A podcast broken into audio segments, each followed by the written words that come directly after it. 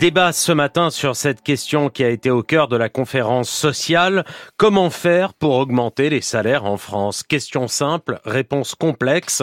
Pour en débattre, Philippe Manière, ancien journaliste, désormais président de la société de conseil Vaesolis Communication, et Jean-Claude Mailly, ancien secrétaire général de Force ouvrière, FO. Et bonjour à tous les deux. Merci d'être là tous les deux. On voulait évidemment dire un mot ce matin, malgré la, l'actualité très chargée au Proche-Orient et et, ce nouvel attentat terroriste, on voulait quand même ne pas oublier ce qui était l'actualité sociale d'hier, cette conférence sociale donc organisée par Elisabeth Borne. C'était la première depuis presque dix ans, je crois, qu'une conférence sociale était organisée. Alors qu'est-ce qui en est ressorti? On ne sait pas vraiment. En tout cas, comment faire pour que le travail paye mieux, pour reprendre les mots de la première ministre?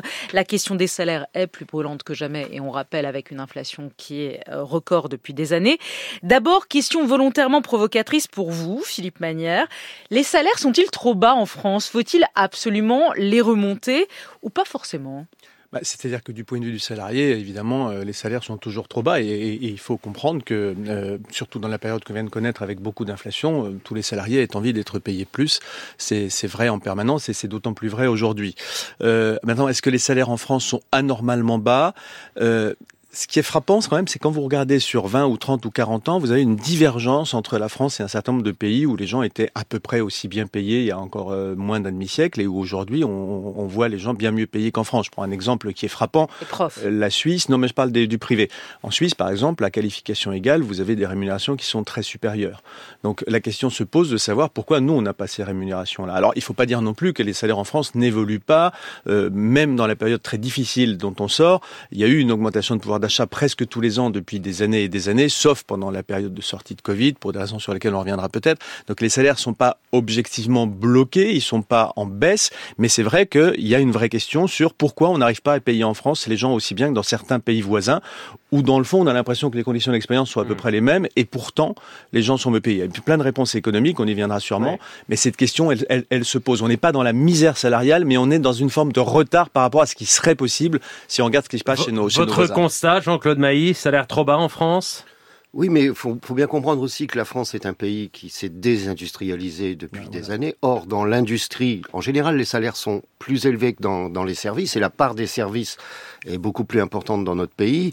Et puis, on a un système qui est, très compliqué. Le simplifier, c'était un des objets euh, de la conférence sociale. Ouais, J'aurais signalé une chose quand même. Moi, j'en ai mm. fait pas mal dans le temps des conférences sociales, sommets sociaux. C'est la première fois que cette conférence ne soit pas présidée par le président de la République. D'habitude, François Hollande présidait, euh, au moins l'introduction. Euh, c'était pareil pour Nicolas Sarkozy euh, pendant la crise financière de 2008. Là, il est absent. Ce qui n'arrange pas le petit fossé qui existe entre les partenaires sociaux et l'Élysée. Ça, c'est un premier, premier petit problème de protocole. C'est pas du protocole, je crois. C'est un problème de symbole. ça, ouais, c'est ça. ça. montre l'importance qu'il accorde à ça, ou, la non-importance, ou, le, le, mépris des corps intermédiaires. Peut-être pas jusqu'à mépris, mais en tous les cas, c'est pas son, c'est pas son truc, quoi. Voilà. Euh, la discuter avec les organisations syndicales, c'est pas son truc. Pour le reste, ce qui a été annoncé hier, c'est plus une feuille de route qu'autre chose. Il n'y a rien de décidé qui s'applique euh, immédiatement. Par exemple, sur euh, les salaires minima de branche. donc, il y a un peu de procrastination de, la part du gouvernement, quoi. On, a des décisions, mais on les prend pas tout de suite. Mm. On verra plus tard. Alors, elle a mis un, ultimatum pour les accords de branche, notamment. Elle a dit si en juin 2024, les branches et les entreprises des branches n'ont pas mm. Négocié pour augmenter les plus petits salaires, eh bien, un, on passera par la loi, et deux, on fera mm. du name and shame, c'est-à-dire qu'on nommera les entreprises qui refusent d'augmenter euh, les, euh, les, les plus bas salaires.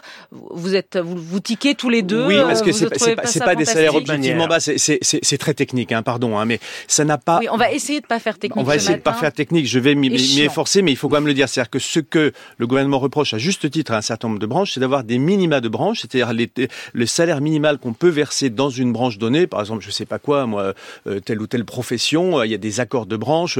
Euh, je dis n'importe quoi parce que c'est pas le cas, mais ça peut être la chimie, etc. Ça mm. pourrait être les transports. C'est pas, il se trouve que c'est pas chez eux, hein, c'est chez d'autres. Mais vous avez des, des, branches dans lesquelles les salaires minimum, minimum qu'on peut normalement verser sont inférieurs au SMIC. Donc évidemment, on voit ça, on, on se dit mais ils sont dingues, c'est pas possible. La vérité, il faut quand même rassurer vos auditeurs, c'est que personne n'est payé en dessous du SMIC personne, parce que le SMIC s'applique de droit à tout le monde. Mais le problème, c'est quand vous avez des salaires de branche qui sont inférieurs au SMIC, quand les gens gagnent un petit peu au fur et à mesure qu'ils montent l'échelle des rémunérations, ils, restent bloqués au SMIC, puisque chaque fois, c'est le SMIC qui leur est donné, puisque le salaire minimum est inférieur au SMIC, même s'il monte, voyez. Donc, c'est, c'est pas grave au sens où les gens seraient payés en dessous du SMIC, c'est grave au sens où ça ne favorise pas la promotion, et puis il y a des tas d'autres inconvénients, mais si vous voulez, il n'y a pas de situation dans laquelle les gens sont payés en dessous du SMIC. Moi, je voudrais revenir quand même sur un point, c'est pourquoi, effectivement, on a cette espèce de, de piétinement des salaires, et Jean-Claude Mailly a dit quelque chose qui est très juste. Un des points essentiels, c'est la désindustrialisation dans l'industrie. On parlait tout à l'heure de la Suisse, on pourrait parler de l'Allemagne, on pourrait parler de l'Italie. Dans l'industrie, les gens sont mieux payés statistiquement à compétences égales, pour des raisons que les économistes expliquent très bien. Il y a du capital fixé, donc euh, le coût salarial est, est, du second ordre pratiquement par rapport au coût total de ce qu'on fabrique. Donc, et puis il y a des compétences particulières qui méritent rémunération. Donc la désindustrialisation est une explication majeure. Il y a une autre explication, pardon, je mets les pieds dans le plat. Il y a eu une étude qui a été publiée il y a peu de temps pour expliquer, essayer de trouver des, facteurs d'explication à la divergence euh, que j'évoquais tout à l'heure entre France et Suisse sur la rémunération des, en particulier des gens modérément qualifiés. Il y a aussi le temps de travail. Hein, on y parle parce que d'une part vous avez la rémunération horaire, mais d'autre part vous avez le nombre d'heures ouvrées.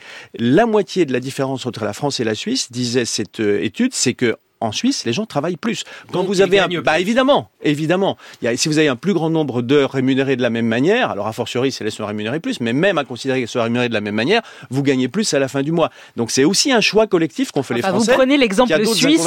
L'exemple suisse, c'est le, pardon de vous le dire, c'est là où on gagne sans doute le mieux sa vie. Bah oui, mais euh. comment vous l'expliquez? C'est, pardon, mais il y a 50 ans, encore une fois, c'était la parité ou presque. Donc il y a quand même une divergence qu'on doit pouvoir expliquer. Je prends la Suisse parce qu'il y a eu des études sur le sujet et que c'est très frappant. Après, mais les loyers sont beaucoup dire la même chose. La sécurité sociale est beaucoup plus chère en Suisse. Ça, les loyers plus chers en Suisse, honnêtement, ça dépend des endroits de France et des endroits de Suisse.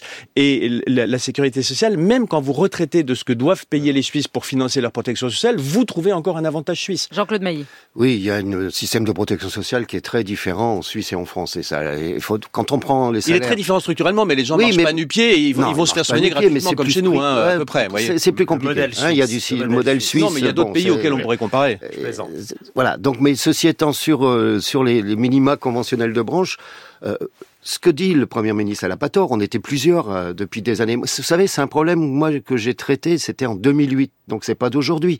Hein, euh, c'était à l'époque avec le ministre du Travail, c'était Xavier Bertrand. On avait, ils avaient voté une loi qui avait été considérée, ou ils avaient considéré ensuite que c'était pas constitutionnel. Là, ce que propose, euh, ce que dit Elisabeth Borne, elle a pas tort. D'ailleurs, que les entreprises, bien sûr que tout le monde gagne le SMIC, mais alors ça veut dire que vous avez une indemnité pour aller au SMIC, quoi, dans les branches où il n'y a pas, il y a pas le, le niveau. Or, ce qui se passe, ça génère, ce que disait Philippe Manière, euh, quand vous avez une légère augmentation, vous restez au SMIC, il y a de plus en plus de gens payés au SMIC, ce qu'on appelle la SMICardisation, premier élément. Deuxième élément, c'est démotivant. Bah hein, parce que vous avez le sentiment que vous, euh, battant, vous gagnez plus que l'autre avant parce que vous aviez une compétence, maintenant vous gagnez la même chose. Donc c'est démotivant, etc. Mais le problème, c'est que pourquoi attendre le mois de juin?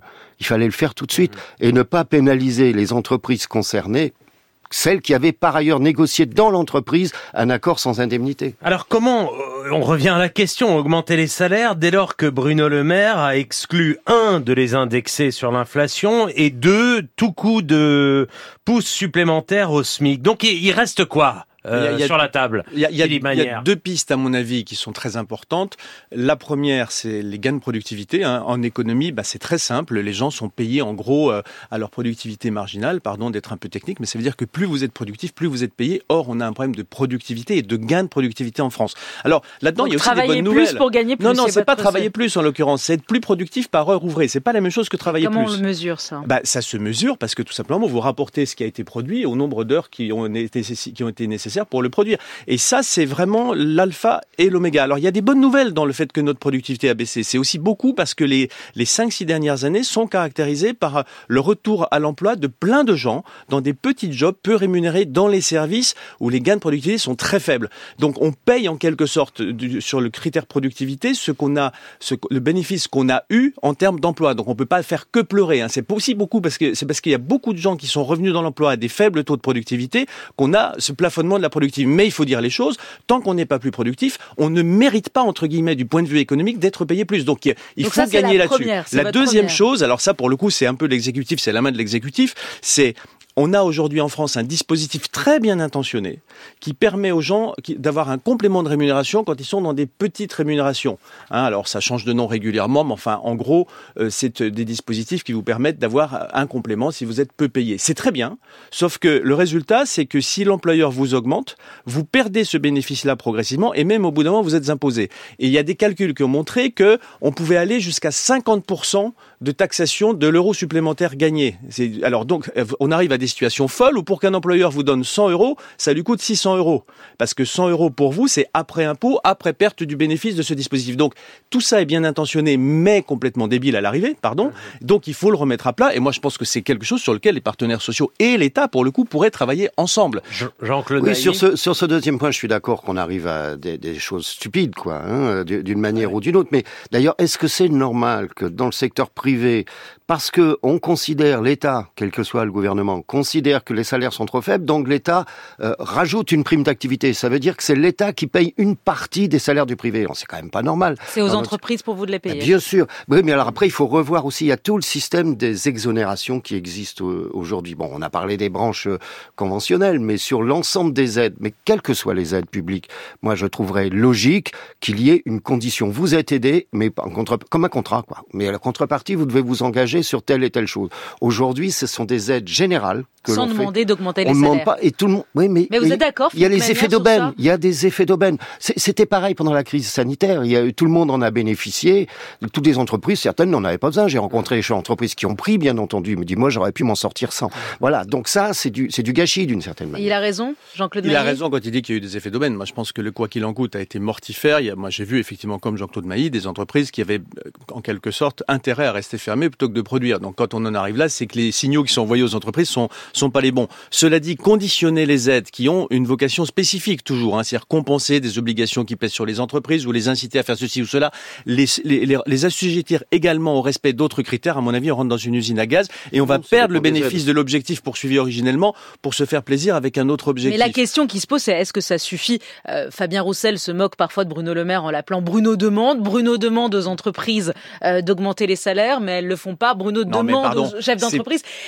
Est-ce que ça suffit? Non, de pardon, dire d'inciter très fortement les entreprises à augmenter les salaires ou ça suffit pas C'est ça la vraie non, question. Ça non, ça ne suffit pas. Mais euh, cette année, enfin, pour l'année prochaine, les négociations de salaires qui ont lieu, ça risque d'être beaucoup plus beaucoup plus tendu. Ce sera a priori, on s'attend à des augmentations de salaires globales, hein, en moyenne, moins fortes dans le privé en 2024 qu'en 2023. Or, l'inflation est toujours à un même niveau. Donc, non, il, elle baisse. Non, honnêtement, ouais, enfin, elle baisse. Elle, elle, baisse, elle baisse un petit peu, mais on sera encore en dessous de l'inflation. Quand le SMIC est indexé et que les autres salaires ne le sont pas, vous écrasez encore les grilles hiérarchiques. Non, un dernier point, faut jamais oublier quand même, pardon, parce que quand on parle de marché, on, on se fait pas que des amis euh, sur aucune antenne ni sur celle-ci en particulier. Euh, ce qui fait quand même le, le, le, le salaire, le s'appelle un préjugé. oui, c'est ça. Le salaire, c'est c'est le résultat de la confrontation de l'offre et de la demande aussi. Ça n'est pas que ça, hein, c'est bien d'autres choses. Mais le salaire est déterminé par la confrontation de l'offre et de la demande. Donc plus on réduira le chômage et plus on permettra aux gens d'avoir des compétences, plus ils seront en situation d'obtenir de meilleures rémunérations, pas forcément en négociant avec l'employeur, ce qui est évidemment une, une, une, manière de faire, ce que vient d'évoquer à juste titre Jean-Claude Mailly, mais aussi tout simplement en changeant d'employeur. Les dernières années se sont traduites dans certains secteurs par beaucoup d'augmentation de salaire de chaque individu qui ont gagné plus en changeant d'employeur. Mmh. C'est pas à la portée de tout le monde, mais c'est aussi ça hein, qui fait que les salaires peuvent augmenter. Eh bien, merci, merci à tous les deux. C'était très intéressant. Philippe Manière, Jean-Claude Mailly.